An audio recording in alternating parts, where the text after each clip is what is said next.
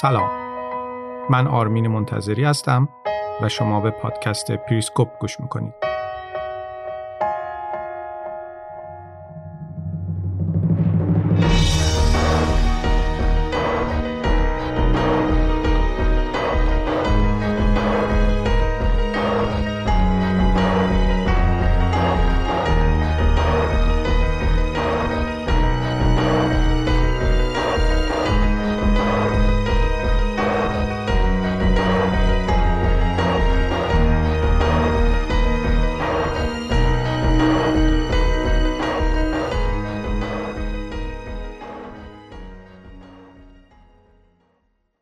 روز هفتم ماه می سال 1945 آلمان نازی تسلیم اروپا و آمریکا شد.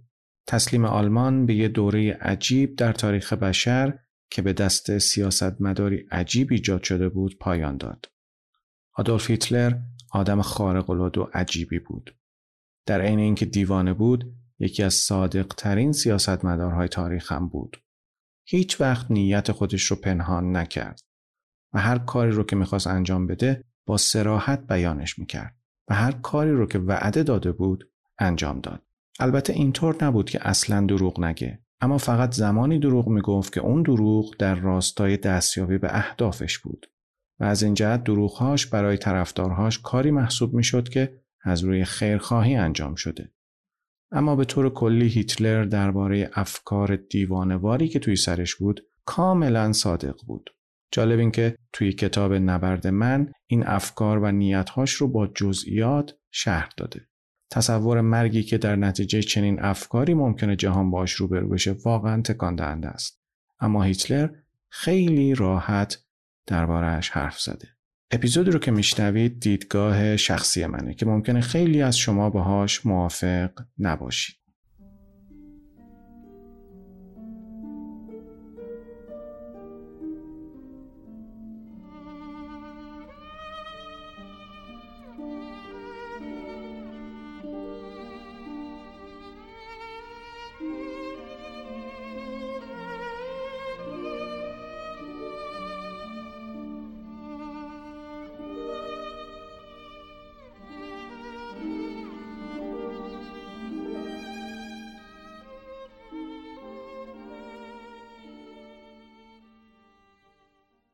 هیتلر به لحاظ ژئوپلیتیک هیچ کار خارق‌العاده‌ای انجام نداد.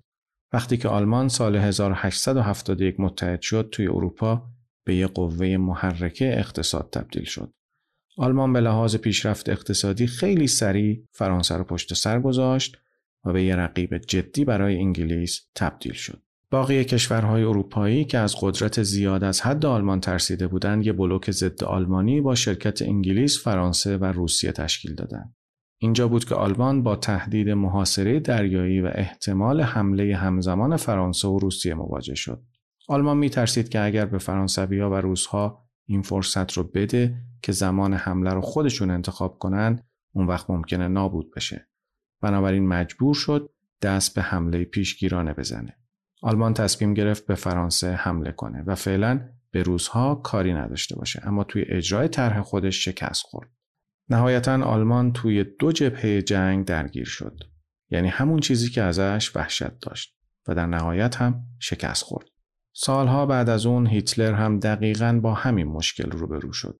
این هیتلر بود که در اون دوران آلمان رو از یه دوره رکود نجات داد و اون زمان هم انگلیس، فرانسه و احتمالاً روسیه همگی براش تهدید بودن و آلمان مجبور بود به یکی از این کشورها حمله کنه تا اون یکی رو دور نگه داره.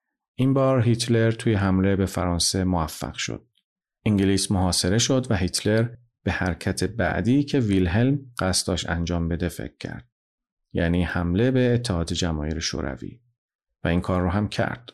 هیتلر توی حمله به روسیه خیلی به پیروزی نزدیک شد، اما در نهایت شکست خورد.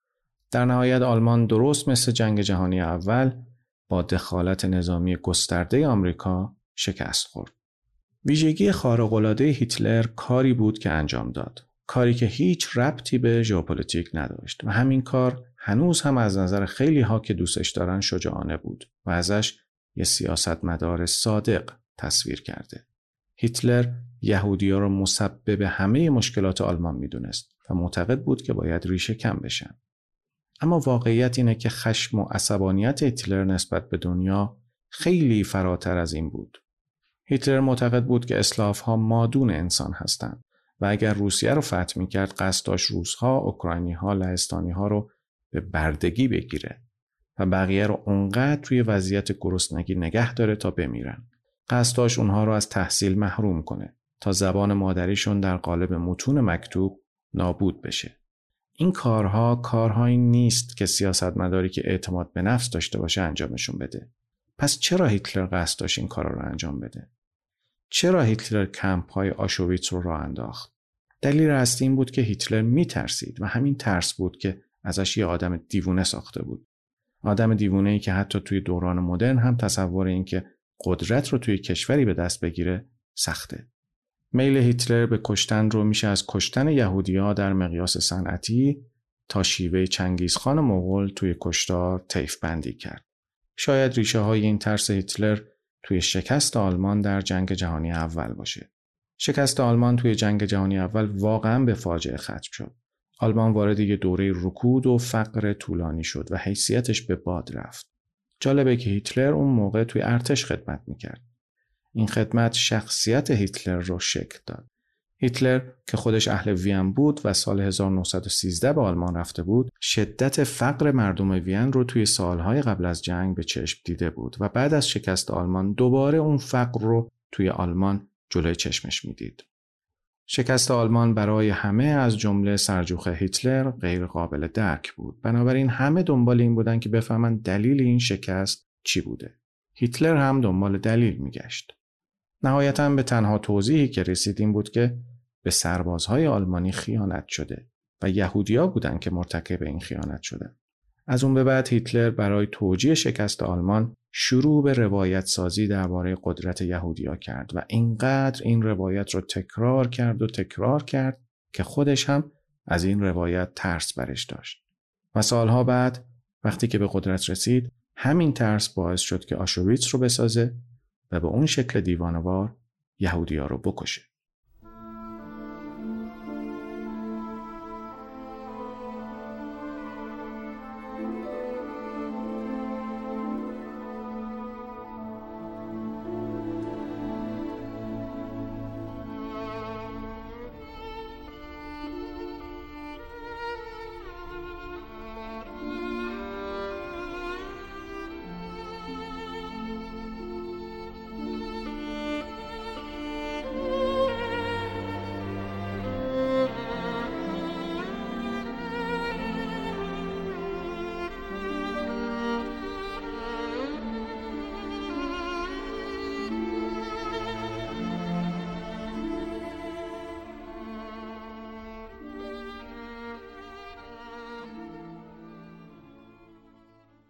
برای فهم این نوع ترس باید فرهنگ آلمان رو شناخت. البته من در این خصوص مطالعه خاصی ندارم و فقط دارم یه سری از دریافت‌های شخصی خودم رو عنوان می‌کنم. ممکنه خیلی از این دریافت‌ها اشتباه باشن و یا اینکه شما با خیلی از این حرفایی که من میزنم مخالف باشید و مسلماً حق دارید که نظرات خودتون رو اعلام کنید. اما نظر من اینه که آلمان توی 2 قرن گذشته باعث خونریزی‌های زیاد و مرگ میلیون‌ها نفر شده. بنابراین هر کسی روی این کره خاکی حق داره که بخواد این مردم رو بهتر و دقیق‌تر بشناسه. مسلماً نمیشه مردم آلمان رو برای کارهایی که حاکمانشون کردن مقصر دونست. اما در این حال نمیشه از وسوسه شناخت بیشتر آلمانی‌ها گذشت. چون بالاخره آدمایی مثل هیتلر و قیصر از دل همین مردم بیرون اومدن. بنابراین باید دنبال چیزی توی فرهنگ آلمانی گشت که بیرون اومدن شخصی مثل هیتلر رو ممکن کرده باشه. به نظرم این ویژگی رو میشه توی ادبیات آلمان تا حدودی پیدا کرد. دوست دارم از داستان هانسل و گرتل مثال بزنم. مطمئنم همتون این داستان رو شنیدید. داستانی نوشته برادران گریم که هیتلر خیلی دوستشون داشت و بارها توی تبلیغات حزب نازی برای توجیه کشتار یهودی‌ها از داستان‌های برادران گریم استفاده شد. هانسل و گرتل داستانی که برای کودکان نوشته شده و قرار اونها رو سرگرم کنه. حالا بیایید که نگاهی به داستان بندازیم و بعد با خودمون فکر کنیم که این داستان چقدر میتونه برای کودکان سرگرم کننده باشه. داستان تو دل جنگل تاریک و تو دوره زمانی یه قحطی بزرگ اتفاق میفته. یه هیزم شکن فقیری هست که 2 بچه داره. مادر این بچه ها هم مرده. هیزم شکن دوباره ازدواج میکنه و چون غذای کافی برای سیر کردن شکم همه اعضای خانواده در دسترس نبوده، نامادری از پدر میخواد که هانسل و گرتل رو ببره توی دل جنگل و رهاشون کنه تا مجبور نباشن بهشون غذا بدن و خودشون بتونن غذای بیشتری بخورن. هیزم شکن اولش مقاومت میکنه و خلاصه تسلیم میشه. دست بچه‌ها رو میگیره و به جنگل میبره تا رهاشون کنه. بچه‌ها که احساس میکردن ممکنه بمیرن، در طول مسیر خرد نون روی زمین میندازن و بعدش از روی همین رد خرد نون‌ها دوباره برمیگردن خونه. اما نامادری بی‌رحم‌تر از این حرفا بود. دوباره هیزم شکن رو مجبور میکنه تا بچه‌ها رو به جنگل ببره و رها کنه. این بار بچه‌ها نتونستن برگردن خونه، اما یک کلبه پر از غذا پیدا کردن. کلبه‌ای که از جنس شکلات بود. کلبه مال یه جادوگر بود. جادوگر بعد از اینکه اعتماد بچه‌ها رو جلب میکنه، دست و پاشون رو میبنده و تنور رو گرم میکنه تا بچه‌ها رو کباب کنه و بخوره. خلاصه اینکه در نهایت بچه‌ها موفق میشن جادوگر رو بندازن توی تنور. توی خونه جادوگر یه جعبه پر از طلا و جواهر پیدا میکنن و برمیگردن خونه. اونجا میبینن که نامادریشون مرده و بعد با اون جواهر کنار پدرشون به زندگی راحتی ادامه میدن و حتی مرگ نامادریشون رو با پدرشون جشن میگیرن. چه جور آدمی میتونه همچین داستانی برای بچه‌ها بنویسه؟ چه جور ملتی همچین داستانی رو برای بچه‌ها قابل قبول میدونه؟ البته این داستان به خیلی از زبان‌های زنده دنیا ترجمه شده، اما ظاهراً برادران گریم نویسنده‌های این داستان اینقدر شجاعت داشتن که این نوع داستان‌ها رو به جای اینکه توی ذهن تاریکشون باشه، روی کاغذ بیارن. درست مثل شجاعتی که هیتلر داشت. به نظر من این داستان نه یه داستان برای کودکان، بلکه یه داستان ژانر ترسناکه. اگر این داستان رو وقت خواب برای دختر یا پسر کوچکتون تعریف کنید، قول میدم تا چند شب کابوس ببینه. پدری که بچه‌هاشو ول میکنه، بچه‌ها با یه جادوگر آدمخوار روبرو میشن، جادوگر رو میکشن، توی خونه جادوگر گنج پیدا میکنن و بعدش به خونه برمیگردن و مرگ نامادریشون رو جشن میگیرن. عجب داستانی. نکته جالب اینجاست که داستان‌های برادران گریم توسط حزب نازی به کرات استفاده شده. جوزف گوبلز، مدیر کمپین تبلیغاتی هیتلر، برای توجیه کشتار یهودی‌ها بارها و بارها به شکل سازمان یافته از داستان‌های برادران گریم استفاده کرده. هیتلر معتقد بود که علت شکست آلمان توی جنگ جهانی اول خیانت پنهانی بوده و معتقد بود همین خائن‌ها هستند که باعث بدبختی مردم آلمان شدند. مشهوره که میگن افسردگی موتور خیال بافی رو روشن میکنه. وقتی که همه رویاها و آرزوها و اهدافت به خاکستر تبدیل بشن و تقصیر تو هم نباشه، پس حتما باید کسی دیگه‌ای باشه که بشه مقصر قلمدادش کرد. بنابراین شاید هم هیتلر درست مثل برادران گریم رفت توی جنگل تاریک روح خودش و بعد با یه داستان ترسناک و ویرانگر اومد بیرون. داستانی که میگفت یهودی‌ها و پول‌هاشون و بولشویک‌ها و سرمایه‌داری و کمونیسم همه دست به دست هم دادن تا آلمان رو نابود کنن. البته این داستان اونقدرها هم ابلهانه و دیوانه‌وار نیست. سرمایه‌داری و بولشویسم دو روی یه سکه هستن. هر دوشون جنبش‌های مدرنی بودن که رژیم گذشته رو سرنگون کرده بودن و بعد ثروتی ایجاد کردن و سرش شروع کردن به دعوا کردن با هم.